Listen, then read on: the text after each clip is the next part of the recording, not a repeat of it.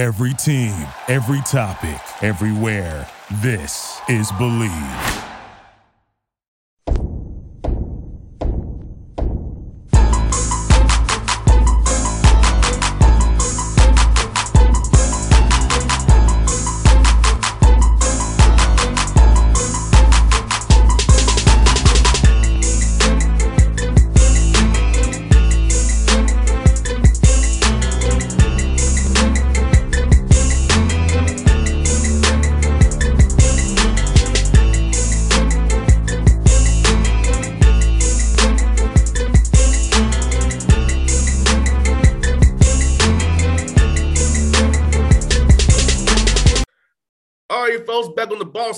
Show, friend of the show, Mr. Dixie, Tennessee representative 54 to my district with Vincent. My man, how you been, brother? Been a while since we talk, man. I hope all's well with you and the family, man.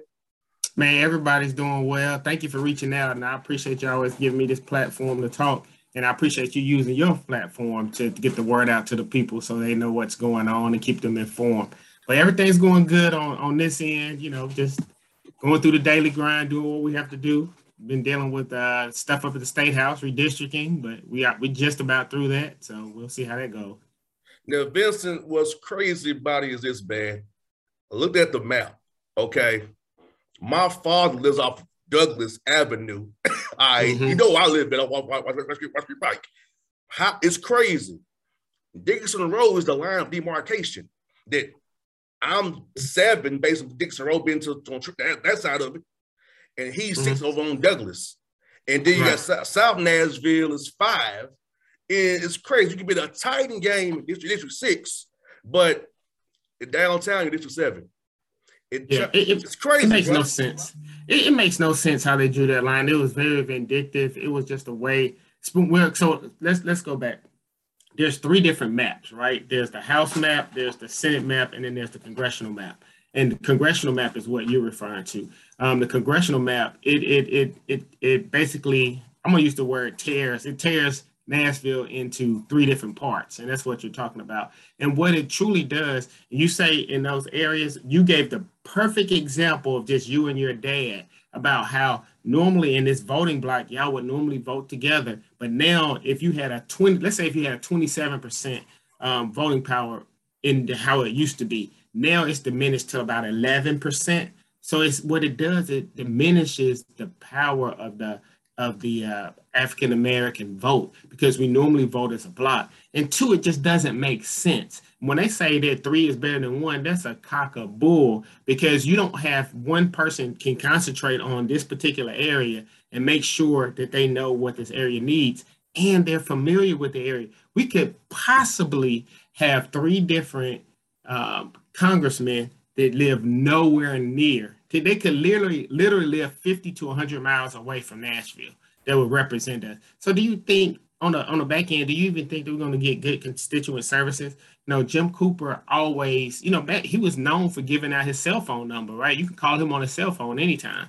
Um, that's how accessible he was. You know, you think in in this hyper partisanship environment that we live in, man, and even at the state house, people won't even return your phone call if you're not of the same uh, party. Like once I got elected, yes, Democrats elected me, but I still serve all of Tennessee, regardless of your political affiliation. And if you need help, I'm here to help. But other people don't think like that. And I think that that's going to become a major problem in Tennessee. You're going to have the biggest economic driver in Tennessee. We were, we were thinking about Nashville represents about 33% of the revenue for um, uh, for the state of Tennessee, you can have somebody who doesn't truly understand the economic driver, somebody that may live in a town of 1,500 people that, that could represent us. That, that makes no sense. Exactly. And like you said, I have Jim Cooper's number. I've talked to him personally, as you said, because he's accessible. I can talk to you because you're accessible because, like, you're I'm a constituent, but you don't know my needs. You don't know what we need in Northwest Nashville. If you live in like I guess some far out place like Dover or somewhere, right? And that's what 7 mm-hmm. is, like Dover, and Montgomery County, and on yeah. down the road there. And you know, mm-hmm. my father, District Six, that cat could live out in Putnam County somewhere almost. And, right. and literally, we're across Dixie Road from each other. the, mm-hmm. same exact, right. we in the same exact town. One major thoroughfare separates my father and myself from being together. But right. in the different districts, it's, it's Vincent, it says surgical, it's racially racially done. I know it's racially, racially done. They can mm-hmm. deny it, but come on. The way you carved yeah, up Nashville and that crap, well, you get three better than one. No. We get yeah, no what they one. did was they took their direction from the national RNC and they followed it to the letter. They they wanted a stranglehold on Tennessee.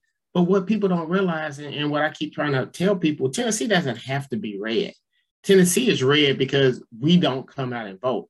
Tennessee is red. We're 46th in voter turnout. 46. Does that mean there's only four other places that's better than us? We're at the bottom of voter turnout, right? So imagine if we could just get to 43, 42, 40. You know, it, it, that was hundreds of thousands of votes that's just left out on the table that people are registered to vote but just don't vote, or people are eligible to vote but not registered to vote. They, we have to go meet them where they are. The other side has done a masterful job of getting people to believe that their vote doesn't count.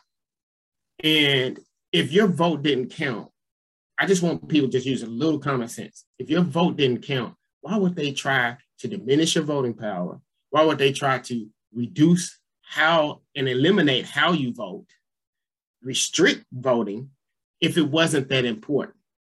And I say, you know, I vote because it was important to me. I understand the historical value and what people went through toward that. So it's my obligation to vote.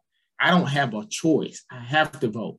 But if you get out there and you vote, we can turn Tennessee. Tennessee has been back blue. People always compare Tennessee to Georgia, but there's one major difference.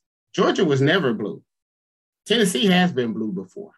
And we can get back there because we just got to get back to the common sense stuff people have gone out to these cultural wars and it has become almost race divided. If you're Republican, it's almost been race divided. It's not based on issues. All we're trying to do as Democrats, we want to make sure that you have food on your table, make sure you got enough money to pay your bills, and if you get sick, go see a doctor. That's all. That, that's it. Then we can worry about everything else. It comes along after that.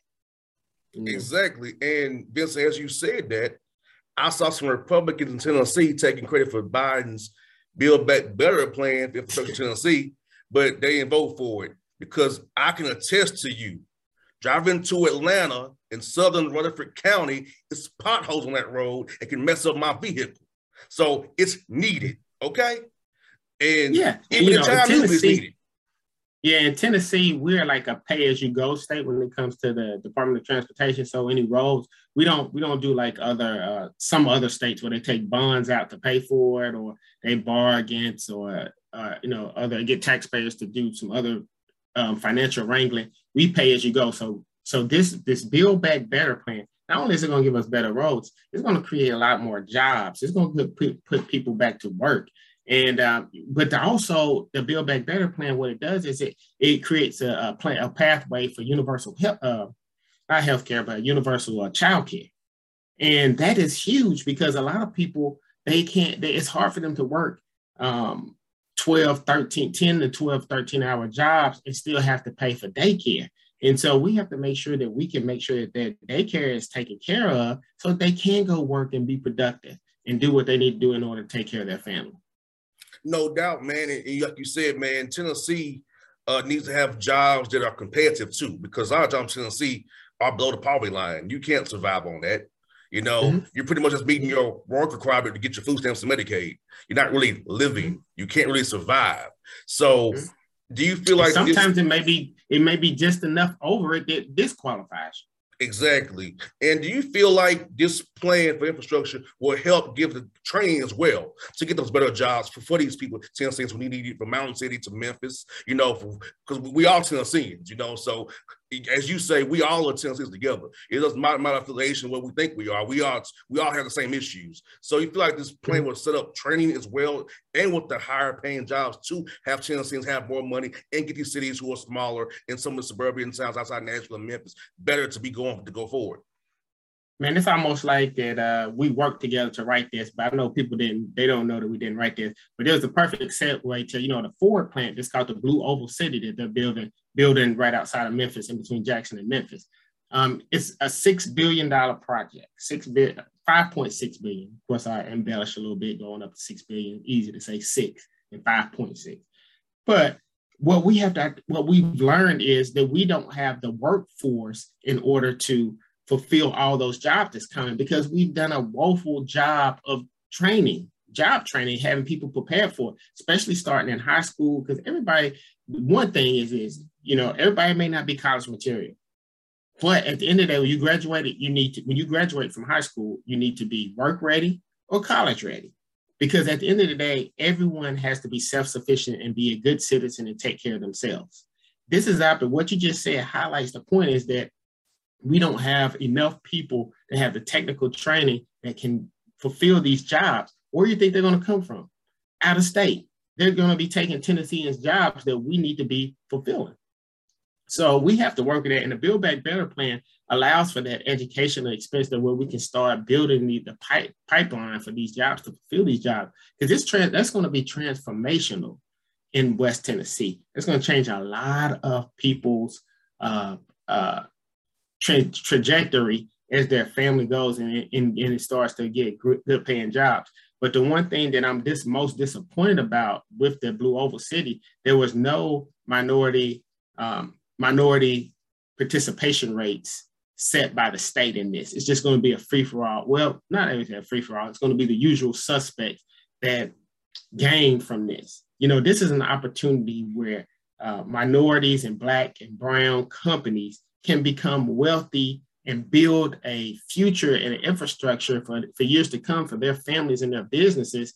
Off of this, this can be a springboard. And the government, is run by Republicans again, they do not care about anybody other than themselves or already the rich or the people getting rich. This is an opportunity to redistribute some wealth here in Tennessee. And we're missing the boat here because the outlook or the failure to have the outlook from the governor and his administration.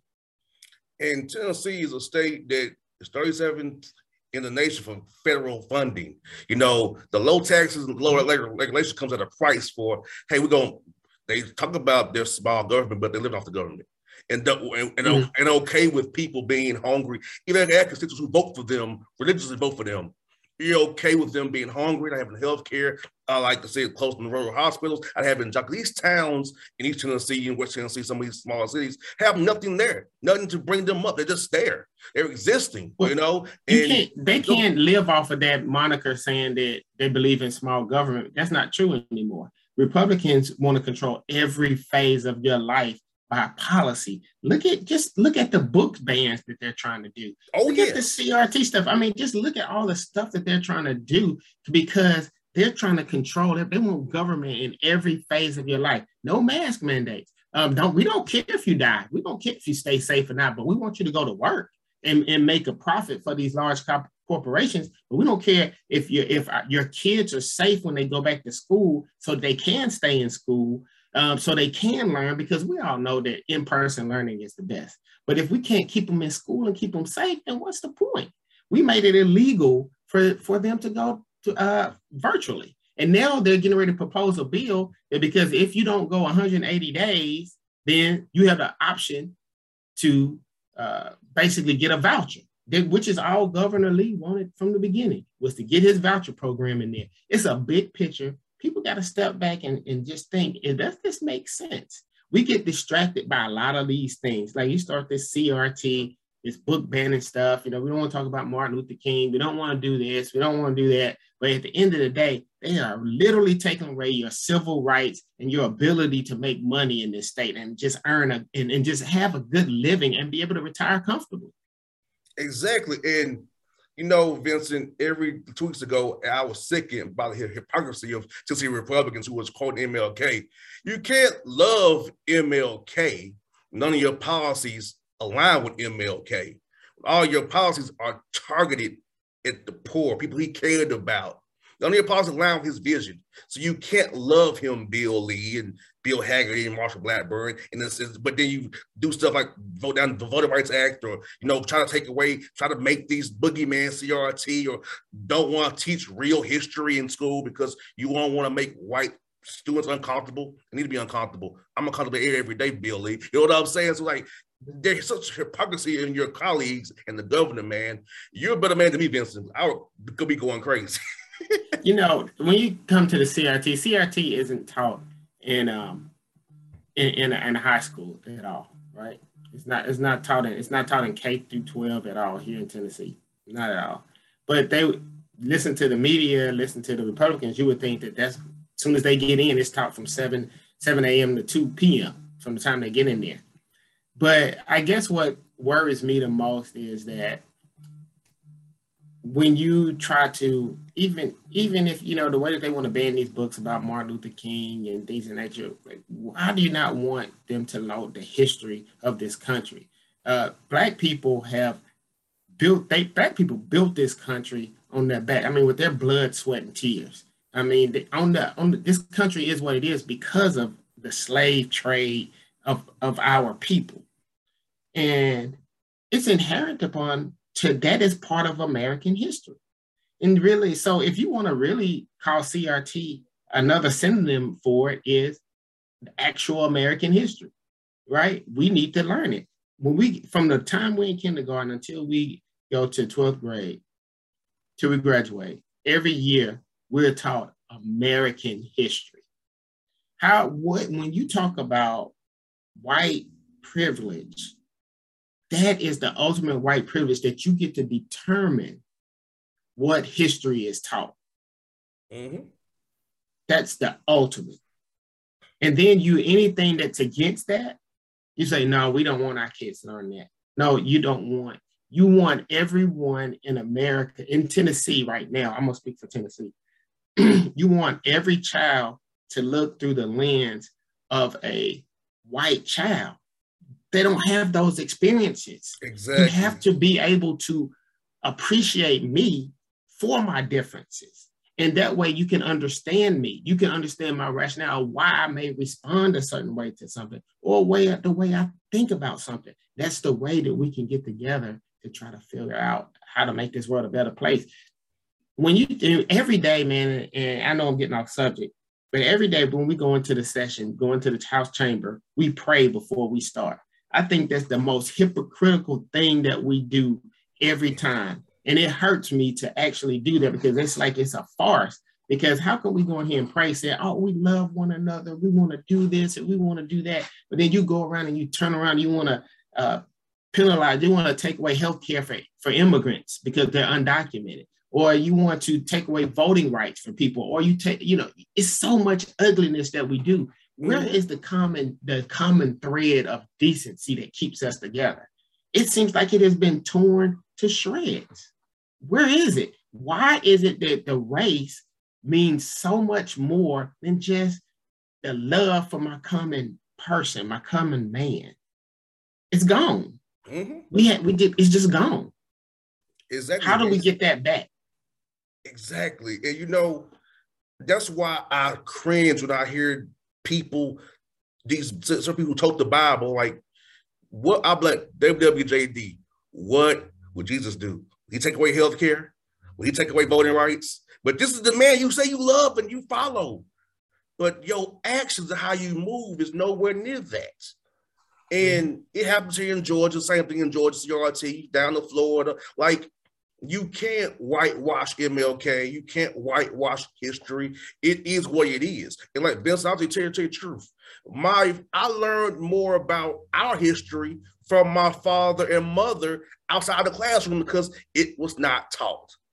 Mm-hmm. My father said, This is not the truth, son.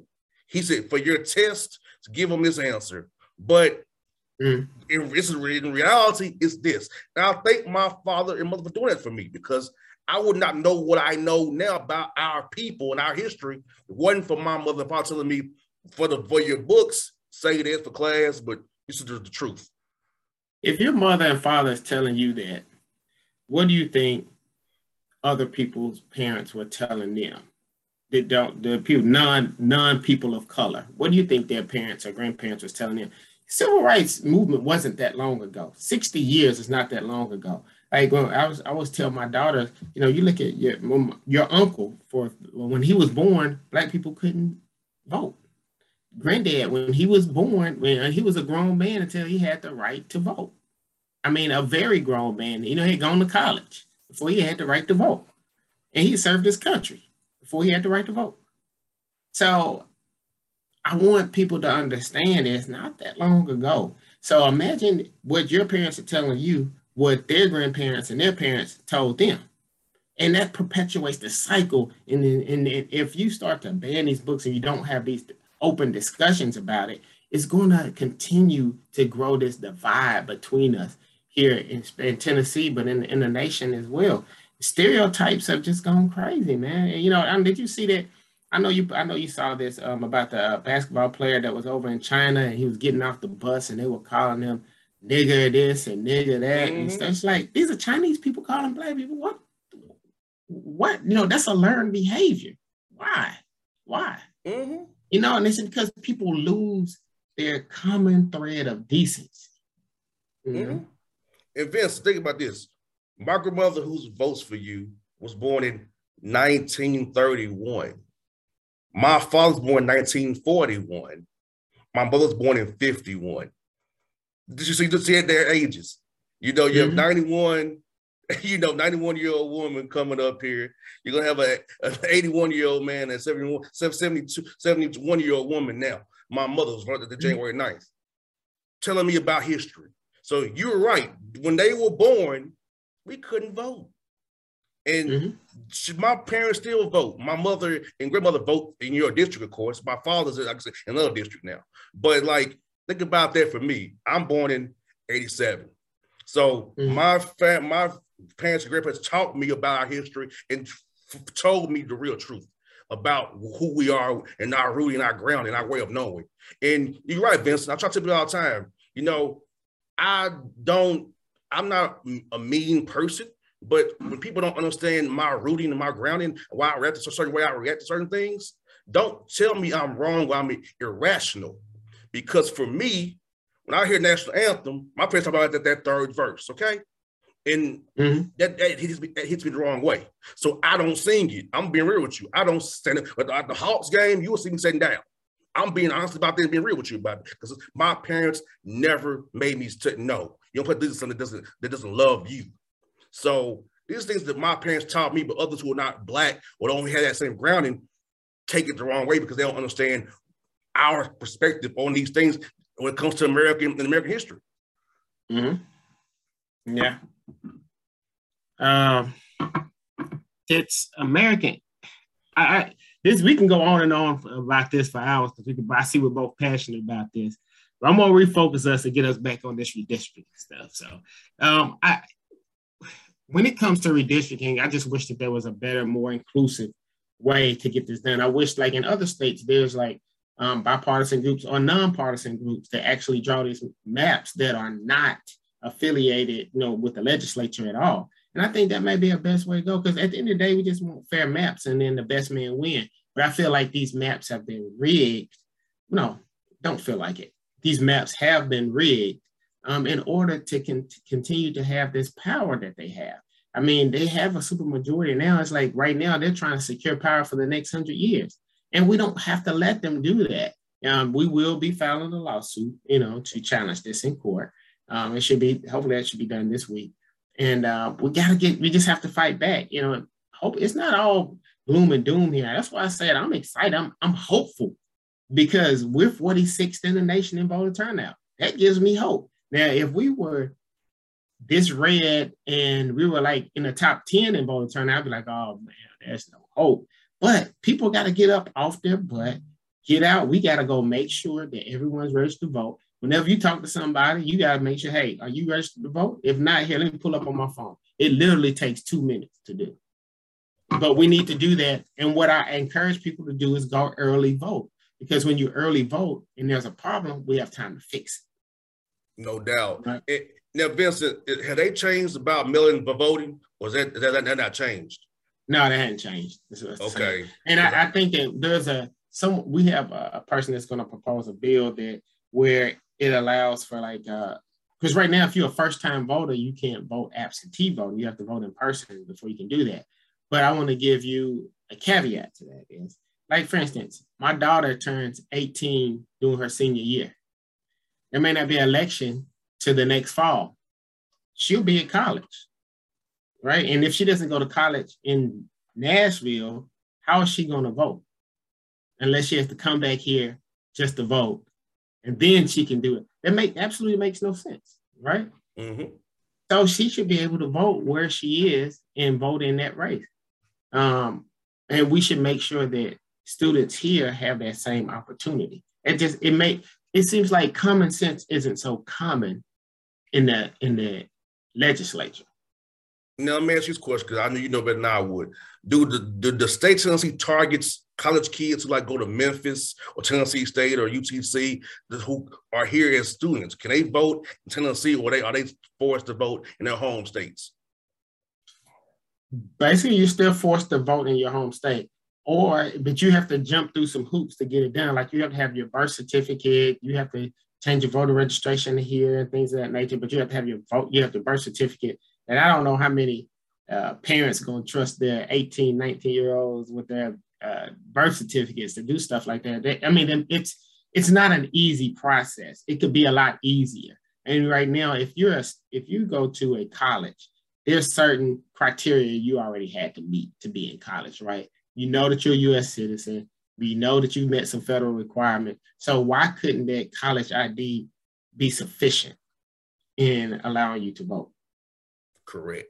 And you know, and it's all about trying to slice off a percentage here, percentage there. It's all about slicing of trying to make get enough suppression of the vote to win. Because as you said earlier, Vincent, it's no ideas, it's just divide and conquer. You know, it's no mm-hmm. real policy to help you other than that, hey, they they're bad, they're socialists, they're this, they're that, and we're not. That's the only policy mm-hmm. they have right now. And Tennesseans need to get wise to what you're trying to do for the do for them. And tonight's in a tonight's state of the state address is going to be full of crap, you know, of lies. And thank mm-hmm. God for your pre-buttal that you did because maybe people can, can look. Okay, it's what they're saying, what he's saying, and let's do let's do the math on it, fact check it all, and then hopefully people will see the light and say, hey, we we need to go try something different here. This this is not working for us. Yeah, we'll also have a a, a rebuttal to this evening as well. So I'll be doing that as well. So I'll be busy today.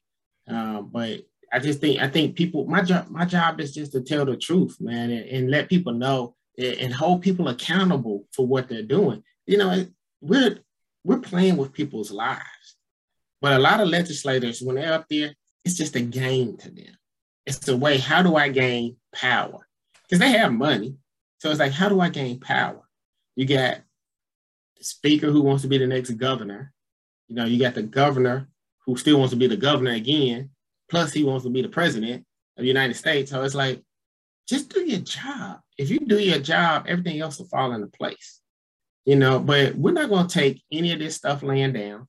We're going to fight like hell and make sure that we have good candidates in the in the congressional districts here in not only in in Nashville but across Tennessee. We're going to make it competitive. We're going to work for it. Don't think that this is going to you're going to walk in and think it's going to be okay. It ain't going to happen. Let me ask you about um, the house districts. How, how did they change? Because I know I looked at the map. I think I'm still in your district still. I think I am. Yeah. yeah. Well, there, there was some uh, movement on those things, and like just to show how vindictive they were. Um, the first proposed map was they drew me the first chairman, that's the first black chairman of the House caucus, and I represent a 99% African American district. They took only my street and drew it into an 80% white district, right? It's a Democratic district, but it's 80% white. And so they pitted me against one of my colleagues.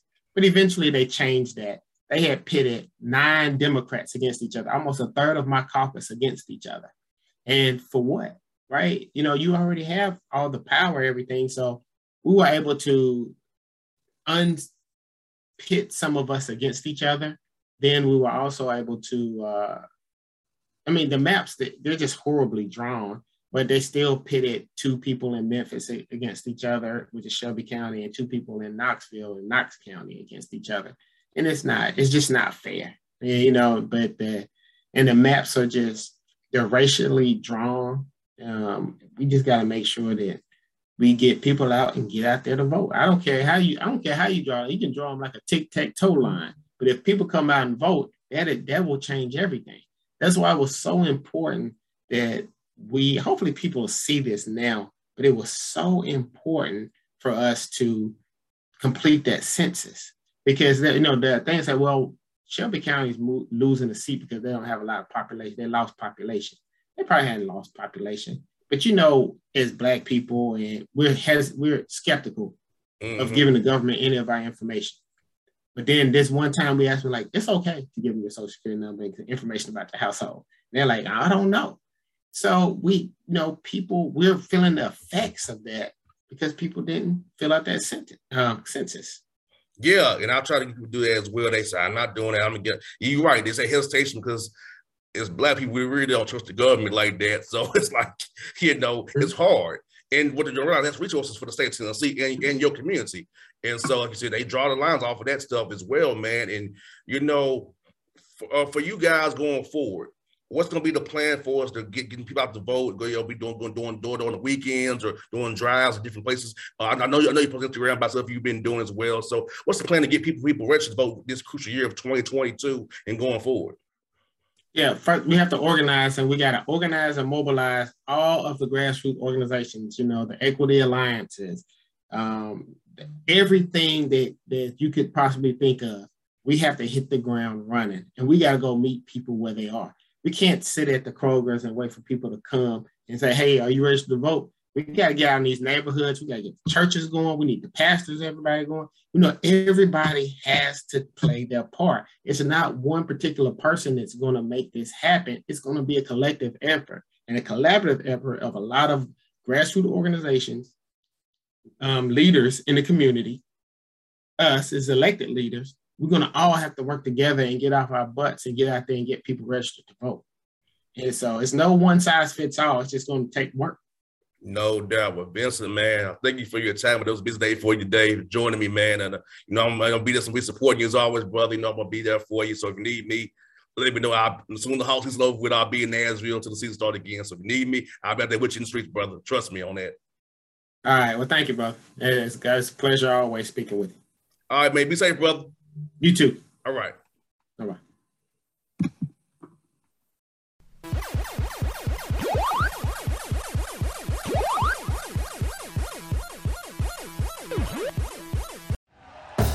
Thank you for listening to Bleav. You can show support to your host by subscribing to the show and giving us a five star rating on your preferred platform. Check us out at Bleav.com and search for B L E A V on YouTube.